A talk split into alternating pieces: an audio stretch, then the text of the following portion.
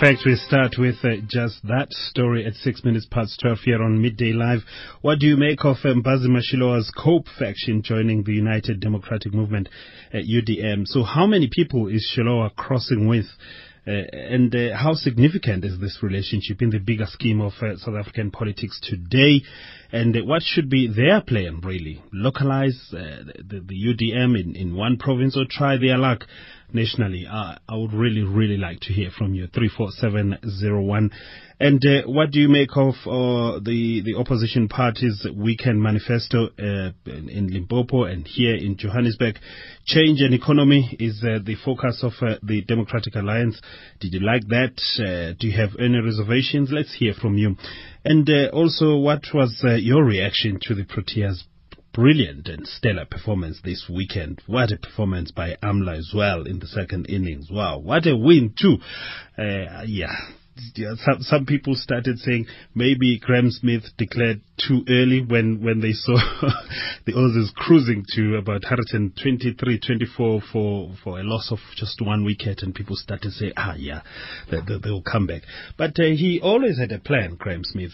Uh, but it's his performance that I'm, I'm worried about. And can someone please talk to me about that? What needs to happen right now? He's the captain, but he's, he's really, really been performing under par. And you know that uh, once he hits that 50, the Proteas will definitely win. But just these past two tests, he's not been performing. And what's your what's your view on that? Uganda's President Yoweri Museveni to sign into law the anti-gay bill. You may remember just about a week ago he had announced plans to uh, put the bill on hold to give scientists a chance to prove that uh, homosexuality could be triggered by genes and is not a lifestyle uh, choice. Do you think that is fair? Please uh, also get in touch with us via Twitter at Gwalapi News at SAFM Midday Live, Midday Live at sabc.co.za. Uh, top story this hour, Mbhazima Shilowa's COPE faction has joined Bantu, the Bantu Holomisa United Democratic Movement. The two parties announced this at a media conference here in Johannesburg just a short while ago. Shilowa has joined the UDM just over two months before the national elections. The former unionist COPE faction is also being absorbed into the UDM. UDM leader Bantu Holomisa. No party in South Africa can ever win an election unless it appeals to the vast majority, especially the poor and unemployed, who do not, who do, who do not have access to basic services. As outlined in the UDM manifesto, it is imperative that we focus on the following issues. One, good governance, economy, quality education, quality healthcare system, feeding South Africa, that is food security and rural development, safety and security, protecting the environment, and election reforms. We call on all South Africans, especially those who voted, who voted COPE in the last elections, to rally behind the UDM in the forthcoming elections. While Mr. Shilowa will not be party to such integration for personal reasons, he supports the process and will actively work for the success in the short, medium, and long term. This is our country. Let's take charge and not allow corruption to destroy gains of our freedom. Mbhazima Shilowa, uh, in fact, that's uh, UDM leader Bantu Holomisa. Also speaking on the same matter is COPE's uh, former deputy president Mbhazima Shilowa. I am fully behind the decisions taken by the, by the summit that says in the short term, work and integrate with the UDM, that says in the long term, in the interest of our country, let's look at how we can be able to ensure that we have an alternative majority to take the country forward. You will be aware that uh, there is an interim interdict against, uh, against myself. And that interim interdict has yet to play itself out at the South Gauteng uh, High Court. And I wouldn't want this uh, process to be bedeviled with that particular um, with that particular process. I don't want it to be seen as something that it's inherited by the um, by the UDM. But it's also imperative that, and, and, and especially now, um, Bantu was speaking about issues of uh, of corruption. It's very important that where there is an interim interdict, that suggests that they would need to go to court that I must never not be available in going to court. So the personal reasons are simply that because there's an interim interdict which I would need to attend to, I would not want that to impact on this process. However, my presence here says two things. First, that as I'm saying, I'm fully behind that particular process. But secondly, that uh, I will be available to assist in this process be it campaigning, be it fundraising, be it thinking and all of that. So I will be doing all of those sort of things and working with, uh, with them. Mbhazima Shilowa, the COPE's former deputy president, speaking on the alliance with the UD, with the UDM. And uh, let's talk now to Mzoxolo Mpolase, who is uh, a senior political analyst at uh, Political Analysis South Africa. Mr. Mpolase, good afternoon to you. Hi, Ms. Bolasa. Good afternoon to you. No. All right. Uh, that line has uh, dropped. We'll try and come back to Mzoxolo Mpolase uh, to talk to us about that uh, alliance of uh, the UDM and, uh, of course, not, not, COPE, but that, that faction that was led by Bazima Shilowa of COPE. Ms. Mpolase, you back on the line. Good afternoon to you. Good afternoon to you. Good afternoon to the listeners.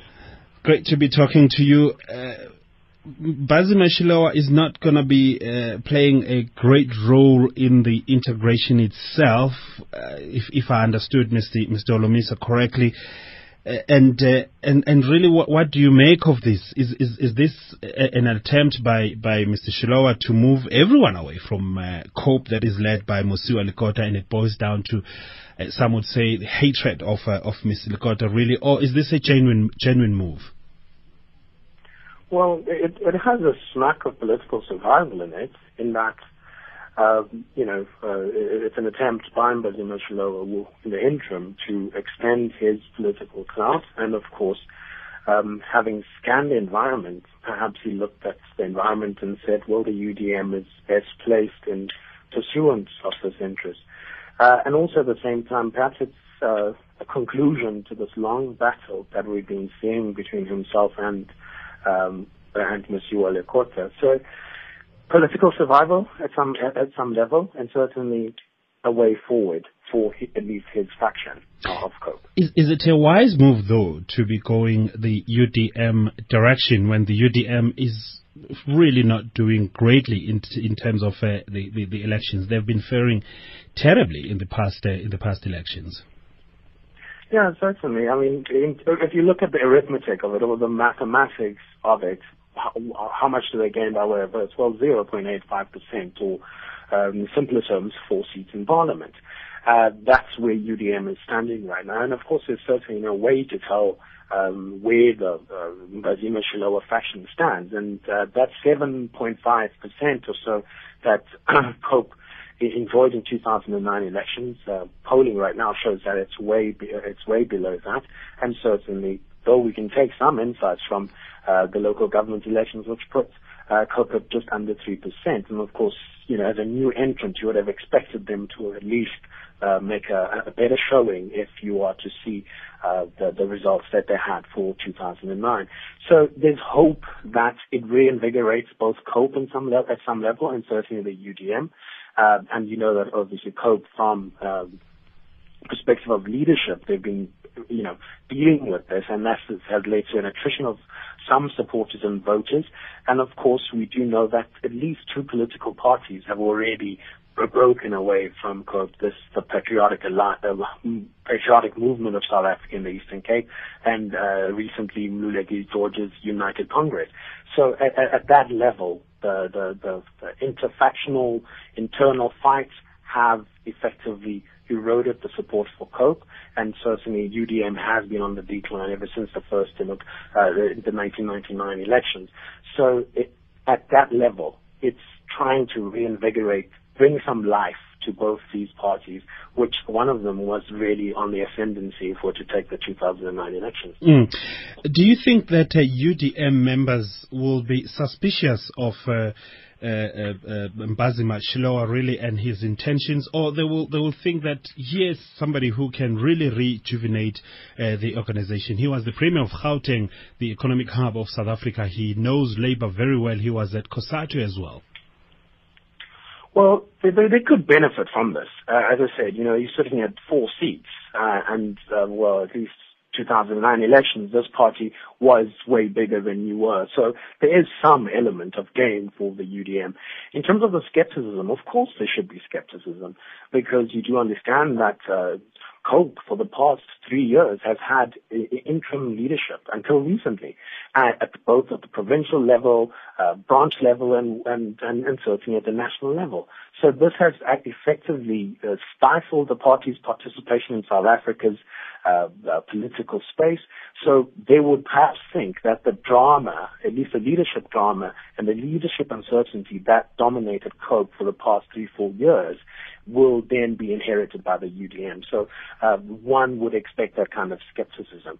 But indeed, um, Mbhazima Shilowa has pointed out that he will not start uh, from the start participate at least until this interim court interdict, certainly the legal process is completed. So there's some thinking of uh, uh, uh in the part of Shilowa, which he hopes will obviously uh, quell skepticism both from within his own faction and certainly this new uh, uh, political uh, framework that he will now be participating by the uh, under the UDM banner.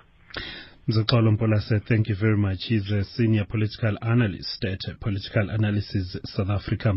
Uh, just a couple of tweets here, uh, interesting at uh, News. Kayen saying that uh, Shilomisa is born today with uh, this political swallowing. I wonder how many Shilowa will bring uh, as numbers because UDM has none.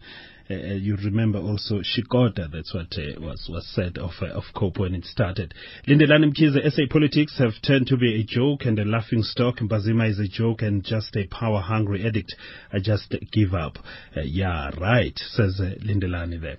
I'll be reading more of your tweets at uh, Kuala News at SAFM Midday Live. It's uh, 18 and a half minutes past 12.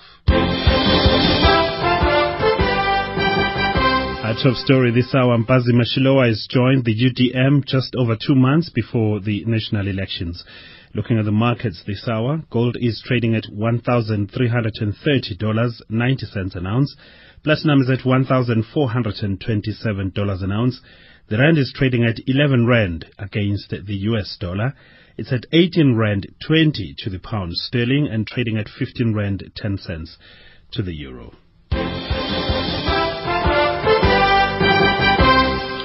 It's uh, 20 minutes uh, past 12. We welcome your SMSs. Uh, of course, uh, 34701 is uh, the SMS line. You can uh, get in touch with us there as soon as you have something to say to us. All right. Let's move on now. And security is tight at the Palm Ridge Magistrates Court where Czech fugitive Radovan Krejcir and his four co-accused are appearing. Krejcir is is bringing a new bail application to the Palm Ridge Magistrate Court in a third attempt to be freed. Let's talk now to our reporter, Noma Bolani. Noma, good afternoon to you. Good afternoon, Bongi. At this stage, what can you tell us about this? Well, there's, there always seems to be a circus when Radovan Krejcir is involved. Um, the message just went into court now where the his legal team is reading a new affidavit where it's presenting what they say are new facts um, basically, they are countering the affidavit of the SARS official who um, who gave an affidavit in the first bail hearing, where um, they are countering most of his um, his submissions, saying that um, he, basically one of the big moments was the fact that he has a passport that he has not handed in, and the legal team saying that that passport was a certain number, that's an expired passport, and they had they have the evidence that it was expired by the time he was arrested, as well as a letter from immigration from the Seychelles saying that the passport is no longer in use. So basically, they are taking the, the SARS um, affidavit and basically tearing it apart in efforts to, to, you know, to make Radovan seem as if he's a truthful person using the, the new affidavit.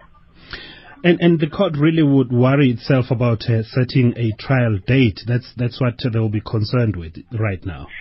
Yes, um, the trial date is expected to be set later today. Um, the, the, we had expected it to happen in the morning, but um, one of the accused, um, Samuel Maruping, hadn't arrived in court. And what needs to happen for a trial date to be set, that an indictment needs to be served on all all accused at the same time. So that was that that was um, delayed, and they're waiting for him. So in the meantime, the bail application is going ahead. And remind us, uh, uh, Nama, of where Radovan Krejcir is at the moment, because we remember when this whole drama started some three appearances ago, he didn't feel too good and uh, he wanted to be in the hospital. So where is he right yes. now? Um, he has been moved to a prison in Pretoria. Um, we have reliably learned that he's comfortable in prison. He uh, he is living, you know, apparently he has a TV. Um, officials mm. can't confirm that, but we have learned that, you know, he's living comfortably in a Pretoria prison. He looks okay. He looks healthy. He was smiling at his wife, talking to his wife and his son just before the, the proceedings started. So he seems like he's doing fine. Yeah, he'll probably have a cell phone too. Thank you very much, uh, our reporter at the Palm Ridge Magistrates Court.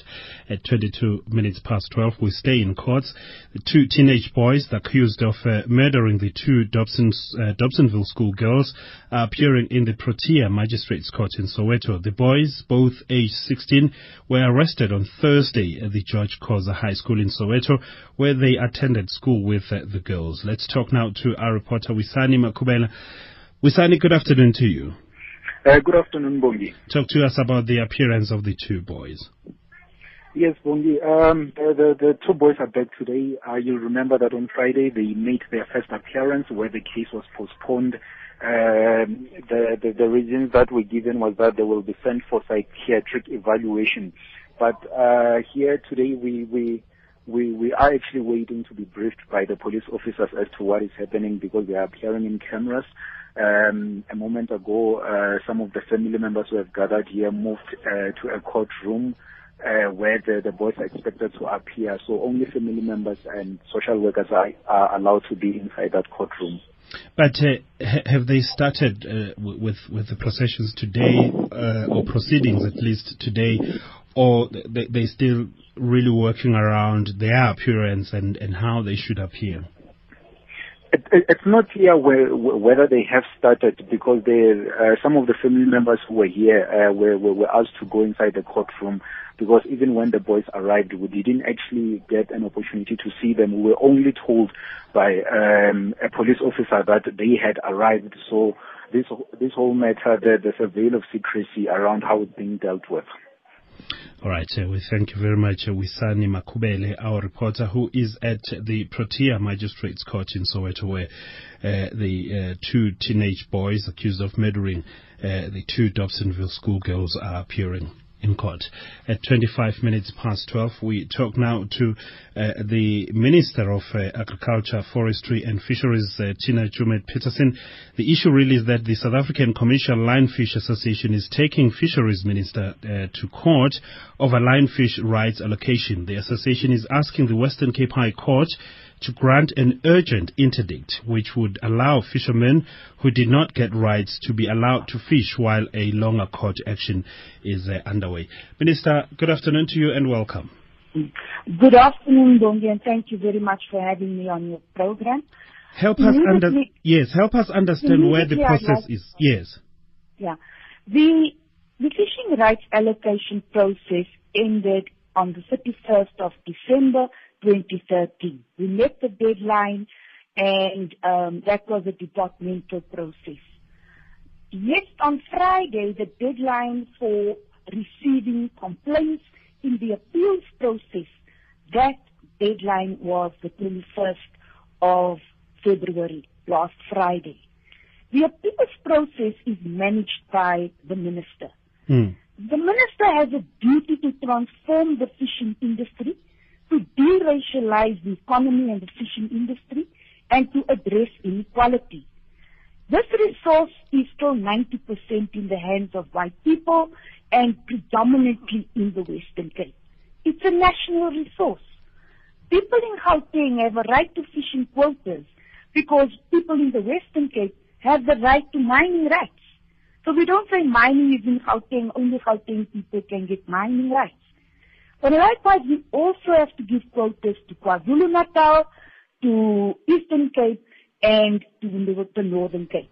Minister, I, I, I think I think you'll get a, a, serious support in your attempts to transform the the, the industry, uh, but uh, the question really is how you're going about doing it. it would be would be yes. questionable. You you admitting yourself that uh, you have had to to, to reopen the, the, the, the system because you feel that it wasn't done properly. There are administrative issues here. You have uh, appointed a law firm to, to look into it, and uh, and also you, you you you in order to accommodate the appeals of all those who wish to do it, you've agreed to extend the appeal. So it means that uh, from the word go, there were problems.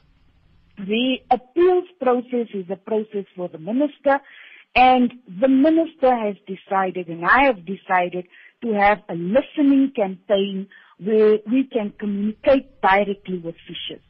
Our experience is that these fishers have acted as fronts for white people. White people still want these quotas and use black people in general and mm. colored people in particular to do the fish. Those fisher folk go out to fish. They take the risk of the boats. They take the risk of going out to sea. When they come on land, they have to give 60% of their fish to the, the white fishing quota holder. We, now through this appeal process, are giving those quotas to the authentic. Unfortunately, the marine living resources at the Mengen Bill is only going to go through the NCOP in March. The people who were absolutely against this transformation was the DA. They mm. blocked the act for the last three years because they have wanted to ensure that fishing quotas remain in the hands of white people. Again, so, the court case is a bit to keep fishing quotas in the hands of white people. Some, some people, uh, uh, Minister, here w- would look at this and, and, and say, you, you are, yes, trying to transform the industry, but uh, uh, you, you, you haven't thought it through because uh, at the end of the day, you, take away from the people who have, who have uh, equipment, for instance, to, to fish, who have uh, uh, all kind of resources, and uh, rightfully you're giving to the people who have been sidelined, who have been used as, as fronts also. But uh, there is no plan on your side right now, as things stand, to make sure that you capacitate these people that you're trying to empower. There has been a plan for the last three years we had, in 2010, we passed the small-scale fishing policy, which stipulates how we're going to empower those small-scale fishers. The small-scale fishing policy also allows us to form cooperatives. Unfortunately, the, the amendment to the law was delayed by three years. Now, if the law was passed earlier, we could have allocated the quotas to cooperatives and small-scale fishers. Hmm. Right now, the law doesn't allow us to do this. Once that law is passed, we don't need to give this quota to a white boss. The very same fisher folk who are making their, their livelihood out of the sea, they will get the quotas. The, the appeals process is a legal process which is stipulated by law, which is not there because of, of, um, of pressure. The law states that I need to bring in an independent body to look in the case.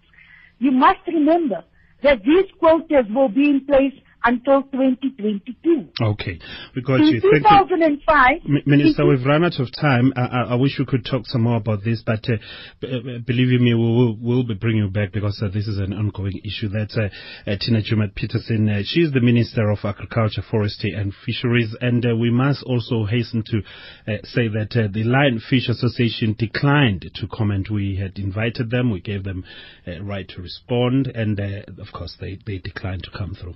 It's at 12.30 now, and uh, it's time for the news headlines. Sir Utsile Saku, good afternoon. Lawyers representing the South African Commercial Linefish Association and the Department of Fisheries are meeting behind closed doors after the association brought an application for an urgent interdict in the Western Cape High Court over the allocation of linefish rights.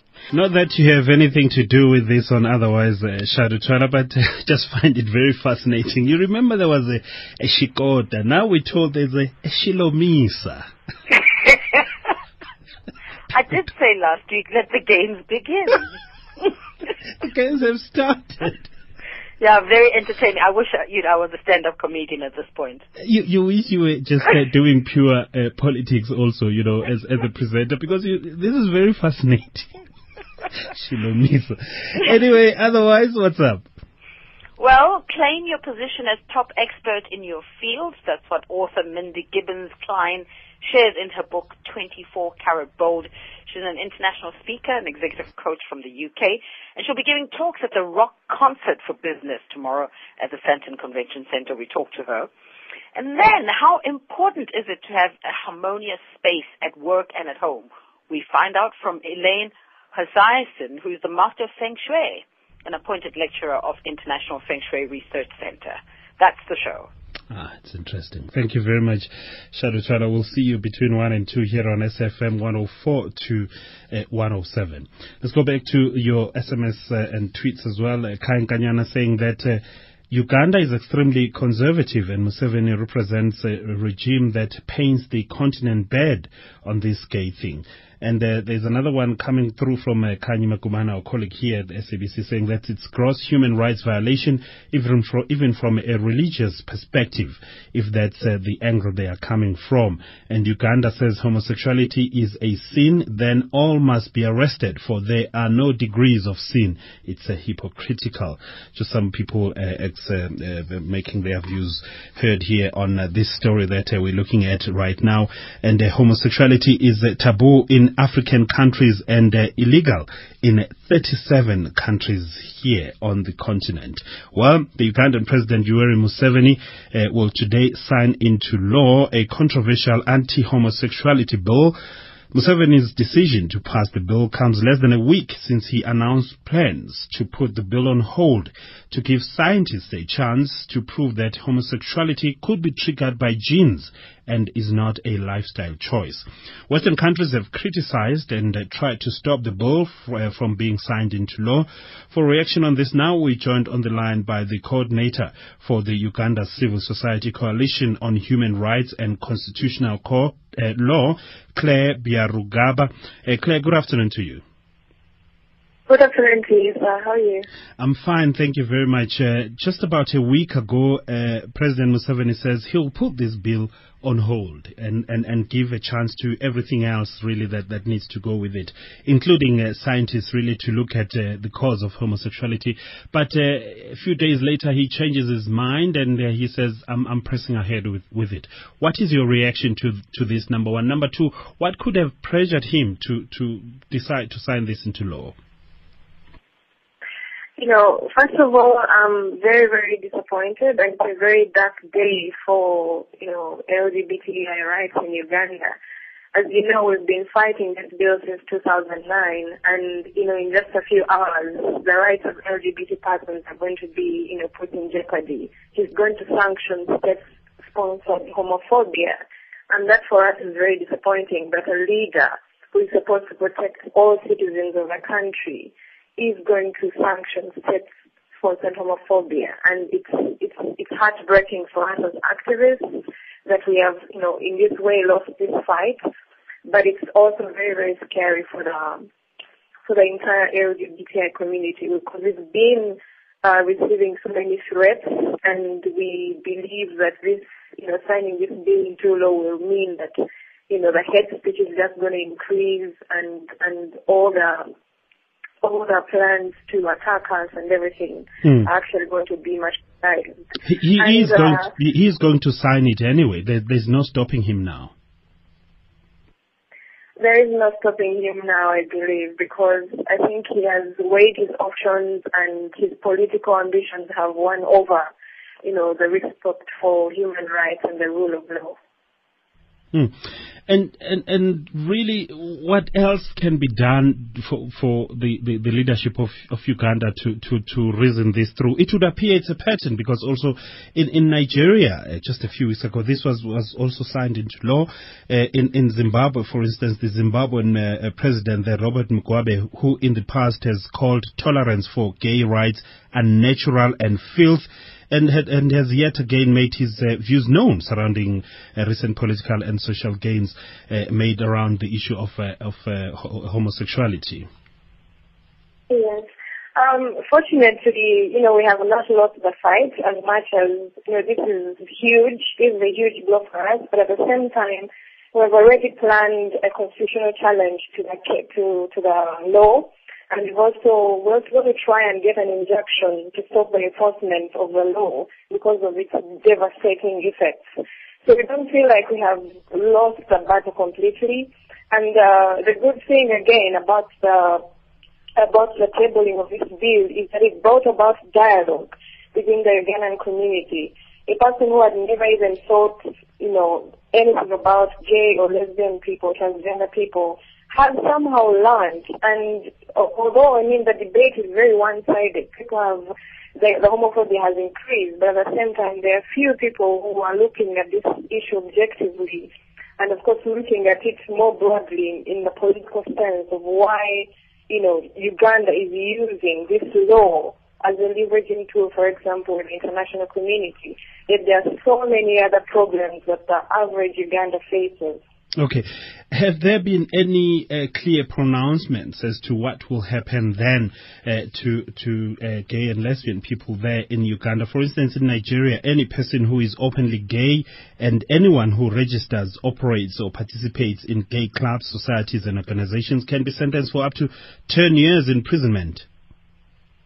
Yeah. Um, you know, unfortunately for us, it's worse because there's a promotion clause that, you know, uh, bans, and, you know, anything about advocacy, lobbying for LGBTI rights, health services towards LGBTI persons. You cannot be seen you know, promoting in court anything objectively about homosexuality.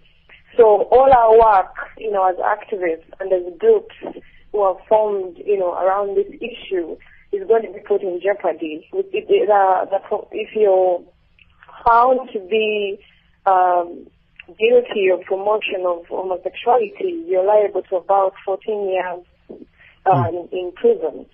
So how that is going to affect the kind of services the LGBTI community has been receiving, for example, within the health sector. It will affect any government plans, you know, to reach most at-risk populations, for for example, the MSM, men sex is men, we're going to benefit from. So this is larger than just, you know, LGBT organizations. It is going to affect the allies and partners that we have built mm. um, over the years. Any plans to take this to the United Nations courts, for instance, or even the African Union, because uh, it, it, does uh, uh, make pronouncements on, on, on such issues, the AU? Uh, yeah, but uh, we there are limitations there because we have to have uh, exhausted uh, local remedies and we believe we are going to get these remedies because this, this bill, I mean, this law, if passed, if this bill is passed into law, is very unconstitutional and can be challenged uh, within the courts of law. But we understand that might take, you know, quite a long time with a, with a kind of court system in Uganda. Okay. So we decided also the East African Court of Justice uh, you know, in concurrently with the Constitutional Court. So we have connected to go to the East Court of Justice and the Constitutional Court of Uganda. All right. We thank you very much, Claire Byarugaba, who is uh, the coordinator for the Uganda Civil Society Coalition on Human Rights and Constitutional Law. At 20 minutes to 1, a local SABC radio DJ is expected to apply for bail following the death of two pedestrians over the weekend. Police say the DJ allegedly lost control of his vehicle and collided with another before knocking down two boys aged 14 and 17. The incident happened after a musical festival hosted by our sister station Motsweding FM. Dial Khaitsi reports. I heard the noise and rushed outside. When I got there, I saw the children's bodies laying on the side of the road, as well as the two cars that bumped into each other. This is an eyewitness giving an account at Extension 8 in Mahikeng who says he saw the aftermath of this unfortunate accident. The community are shocked after one of Motsweding FM top DJ left allegedly ran over two people over the weekend. According to the police, the DJ lost control and collided with another, knocking down the two boys aged between 14 and 17. This incident happened after an capacity full all-night festival. Safety and security spokesperson Ben Bolem alleges that the DJ vanished from the scene after the incident. Uh, ABC would like to condemn strongly the incident which happened uh, around Mafikeng where alleged top DJ driver from Motsweding he has actually knocked down four pedestrians and two they died forthwith. It is alleged that uh, they were actually coming from from the church. We are informed that uh, the driver immediately then uh, fled the scene. SABC spokesperson Kaiser Kganyago says they will cooperate with the law. Kganyago explains. As SABC, we've unfortunately heard of this incident that happened and our hearts are with the families of those who have lost their lives. And from our side, we will send our management team from Motsweding to go and gather all the facts and try and see how we can support both the families that have suffered and our colleagues. And then from there, we will then await the law. SABC's uh, Kaiser Kganyago ending that report by Dial where The DJ's identity will only be announced after he has appeared in court. Platinum producers Amplats, Lonmin and Implats resumed bilateral talks with the CCMA in Johannesburg this morning. The companies have also taken out radio advertisements pleading with AMCU members to accept their final 9% offer and return to work. Let's talk now to our reporter Frank Nxumalo who is following the talks at the CCMA. Afternoon to you, Frank. Afternoon, Bongi, afternoon to the SAFM listeners. What can you tell us uh, this uh, lunch hour really about these talks? Very, very crucial talks after there was a stalemate and uh, hostilities between uh, the, the, these two parties, the, the, the, the union and and the, the, the producers. Yes, it's true. They, they are very crucial, and I would like to say that that is the first meeting that the CCMA is meeting with the employers after they met with AMCU on on Thursday, and after the employers uh, took out the advertisement saying that they cannot go beyond the 9%, and they actually had a, a media conference, I think it was a Wednesday last week. And my, my, my sense, Bongi, is that this is actually a tipping point. Since they've now uh, come out publicly saying that, I mean, this is far as, uh, as they go, I think uh, we could have we, we could see some dra- dramatical uh, uh, developments. For, for, example, you can't rule out.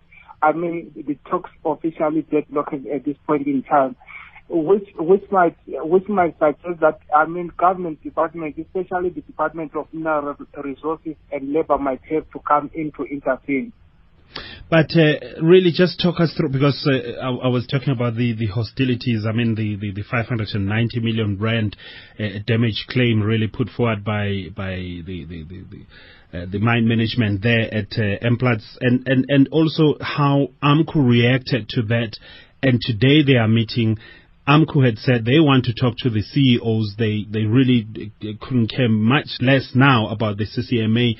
So just talk us through all those things and, and how are they looking at each other today and the mood really at these talks? Yes, well, eh, eh, eh, thank you for that. What I can say with the hostilities, you remember that, I mean, it's now about a week ago that Amplats, the biggest of, of the three mining companies, sued AMCU for nearly 600 million rand, which is over half a billion rand. And in addition to that, it also went back to court on Friday, in, in at which it was seeking the uh, physical incarceration of the entire leadership of AMCU, which, which says, I mean, while the talks themselves are very difficult, there's a, there's a visible element of hostility, especially between AMCU and, and Amplats, the, the bigger of the three parties. I, I, I, my my other sense is that I mean the smaller uh, uh, miners like Lonmin and Implats, they're actually uh, waiting in, in, in the in the background to see what will happen with the court case that has been mounted by Amplats. But I I, I, um, I, I cannot say now that I mean the, the talks are very friendly. I think we have reached a, a, a, a stage where there is really visible hostility between the parties. Thank you very much, uh, Frank Nxumalo, our reporter there. And we really, really sincerely hope that uh, they find each other and uh, move on and resume production there. It's uh, seven, uh, 13 and a half minutes to 1. Let's bring you now your lunchtime market updates. Today's JSE report is brought to you by Telkom Business. Convergence. One solution, one service provider. Telkom Business. Clinton Smith, Portfolio Manager at Sasfin Securities. Afternoon to you. How are the markets looking to open this week? Afternoon, Bongi. Uh, well, the market's trading high at the moment, uh, despite uh, opening lower this morning with fears around the slowing Chinese property prices. At the moment, we've got the gold board up 1.5%, uh, resources down 0.9 of a percent, industrials up 0.5 of a percent, and financials up about 1%. overall, the market's up 76 points at the moment, or 0.2 of a percent higher, at 47,528. Number of companies coming out with announcements today how has the market responded to those? Uh, well, there have been a, a, lot of results out today. Uh, starting with Hulamin, uh, reported an increase in their headline earnings per share of 128% uh, uh, to 57 cents a share, uh, although they did put through a 1.5 billion rand impairment on their plant and equipment. Uh, Hulamin currently trading 3.7% higher at 6 rand 50. Um, and then Wilson Bayly, uh, Wilson Bayly Holmes released their interim results at the end of December. Uh, revenue up by 11% and headline earnings, uh, with headline earnings down by, by 20.4%. Uh, Wilson Bayly declared an interim dividend of 1 Rand 35, which is, which is unchanged from last year and currently trading 0.4% higher at 141 Rand 55. Um, and then finally we had an announcement out from, from Naspers that Koos Bekker will step down from his, uh, CEO position in April uh, to be succeeded by Bob van Dijk. Uh, Koos Bekker intends to, to, travel and research the next leg of, of Naspers growth, and uh, it's expected to rejoin the board in, in as uh, as chair in April next year. Uh, Naspers currently trading 0.7 of a percent higher at uh, 1,280 rand a share. Yeah, there's a great feeling that in Bob we trust. Uh, everyone really thinks that he'll do a great job there. But uh, uh some of the big movers so far uh, on the upside today, Nedbank also actually came out with some pretty solid results today, up 3% at the moment at 208 Rand 92. Uh, First Rand uh, following them, uh, 3% as well, 33 Rand 75. We've got Nampak up 2.8% at 37.40 and RMB up 2.7%, uh, trading 47.20. And then on the downside, uh, Pioneer Foods down 2.2% at the moment, 79 Rand 45. Uh, Lonmin's down 1.9% at 57 Rand 51. Uh, BHP Billiton down 1.6% at 356.31. And lastly, Afrox is down 1.5% at uh, 18 Rand 72. And your latest market indicators? And indicators, gold price is currently $1,333 an ounce, platinum $1,430. Uh, Brent crude is currently $108.93 uh, cents a barrel. Uh, yield on R157 currently at uh, 7.28%. And then finally on the rand, we're trading 10 rand 97 to the dollar, uh, 15 rand 10 to the euro, and 18 rand 27 cents to the pound. And that's it from me, Bongi. Thank you very much, uh, Clinton Smith of Sasfin Securities. This feature was brought to you by Telkom Business. Talk to Telkom Business about getting you on the journey to convergence with a tailor-made solution. Telkom Business. Marilyn, I need a non-automated, hand-operated ink dispenser for the objective of on-paper documentation. A pen, sir? Yes. That's the word I was looking for. Using several words when one will get the job done doesn't make sense. Neither does using several providers when you can get voice, mobile, fixed, data, cloud and IT from one service provider. Call 10217, click telkom.co.za forward slash business or visit a Telkom Direct store and get a tailor-made solution. Convergence. One solution, one service provider. Telkom Business. Quick SMSs and tweets here. One from uh, Moses Kahoto saying that uh, it's uh, the habit that I don't support, no hate. Talking about what's happening in Uganda there. Shanges Busiso at uh, Shibalo says that Mbhazima Shilowa will be expelled by Holomisa now. He should uh, have uh, rejoined the ANC. There is no life in uh, UDM, says uh, Shange there. And Lindelani Mkhize saying that, uh, let me see this one. okay, I've read this one, but this a naughty one. I'm not going to read the first part, uh, Lindelani Mkiza, there you might get me fired here. But uh, you're saying, did they seal that deal with a kiss as well? Uh, yeah, disgusting. That's what you say on on on, on Twitter. and Sanjay Maharaj saying that uh, opposition parties would do much better by finding political commonality and by uh, pulling themselves to form one super opposition party. And uh, Terza Mashiko saying that uh, let's hope that uh, Shilowa will add value to UDM, and for their sake, I hope they won't regret. Uh, Sabelo Duma and Jablan Zulu won't be able to read your tweets right now. I've Just run out of time. But thanks very much for sending them through anyway. Free State Premier Ace Magashule has stressed that uh, the provincial government has managed to deliver since he took over as premier in 2009. This is despite problems such as housing backlogs and poor financial controls at the municipalities. Skills also had to be improved in order to further job creation. He was speaking at a business breakfast briefing in Bloemfontein where he elaborated on uh, his state of uh, the province address which was delivered on Friday. The breakfast was held in conjunction with a New Age newspaper. Tebogo Letsaba reports. We have done very well because uh, we have given a lot of people uh, 7,242 bursaries. And as I look at that list, uh, I have packages. And I was counting how many are whites, how many are so-called Indians, and how many are so-called uh, colors. And I'm proud to say, uh, when I look at it, I found almost 502 whites who have been given bursaries by this. Uh, Free State Premier Ace Magashule reflecting on some of his achievements, but has acknowledged that there's more to be done. Magashule cited housing backlog as one of the challenges. But we are addressing a mess of some people who are leaders of the ANC who are so critical about the ANC today because we are addressing some of the legacies of uh, between 94 and 99 uh, when some premiers were, were there. That report by Tebkhole Tsaba there and uh, the uh, Premier of uh, the Free State, Ace Magashule, ending that report. Mike's broken down in the middle of nowhere again. Can you go give him a tow? I was just about to call it a day. Ah, well, here are the keys to the Nissan NP300 hardbody. Why don't you give them to John? I, I, I don't have to be home for a while. Let me do it rather. Enjoy getting the job done in a Nissan NP300 hardbody 2.5 TDI base now from a fantastic 188,000. Visit your nearest Nissan dealer or nissan.co.za to experience the proud heritage and proven capability of the Nissan NP300 hardbody 2.5 TDI base for only 188,000. T's and C's apply. Nissan, innovation that excites. We at ArcelorMittal South Africa are committed to the sustainability of our business, the communities we work in, and the environment. But wait, don't take our word for it. Let's hear what the real experts say. In the past five years, we have spent more than 200 million rand on land remediation and rehabilitation.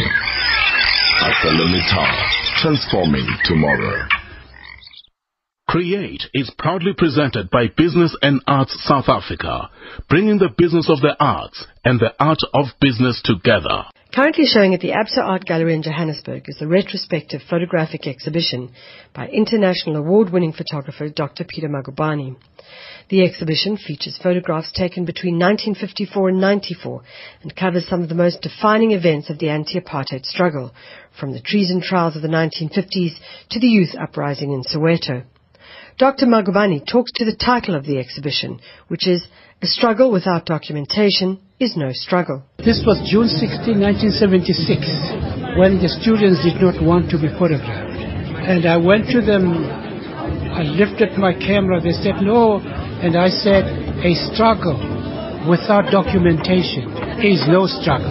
Someone in the crowd said, yes, I, I know him, let's leave him. Let him take pictures. Then I told them, I said, leave everyone who is here with the camera because they are documenting what is happening. And also, the outside world would see as to what's going on in South Africa, what's happening in South Africa between black and white. I had to use my camera to show the world how apartheid works. It's still playing a very big part because uh, we would not have seen the Marikanas. We would not be seeing what is happening in the township, these uh, demonstrations they're having in the township, if the people with cameras were not there. During the apartheid era, the photographer saw him spending more than a year in solitary confinement, and he was banned for five years from taking photographs.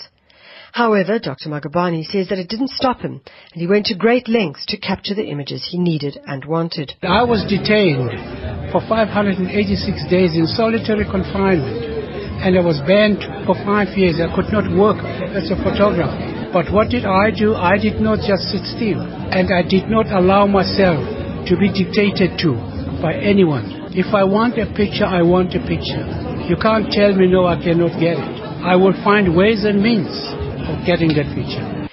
Wendy Lucas Bull is the chairman of the Barclays Africa Group. I think every image is extraordinary and it brings an emotional memory and a source of reflection. So I think for us now, and more importantly for the youngsters and our children, to have this kind of record, to be able to look at it in a way that is so emotive. Because I think you have to actually feel history rather than just read it.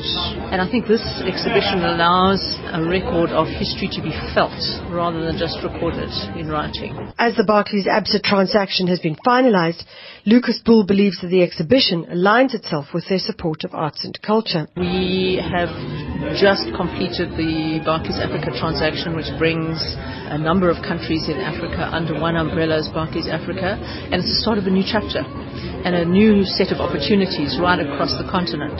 So it's in line with what we are doing to support country by country in reflecting on the richness of art and culture that exists in the communities in which we work. And it's important to support and celebrate artists because they are a wealth that exists in the fabric of a community. And without our kind of support, they aren't able to be enjoyed in an audience as wide as they could be.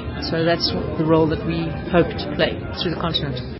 Dr. Peter Magubane's A Struggle Without Documentation is No Struggle will be running at the ABSA Gallery in Johannesburg until the 13th of March. There's a walkabout with Dr. Magubane taking place on Friday the 28th of February. Also, don't forget the closing date for entries for the Absa L'Atelier competition. That's on the 7th of March. You can log on to www.absalatelier.co.za for more information.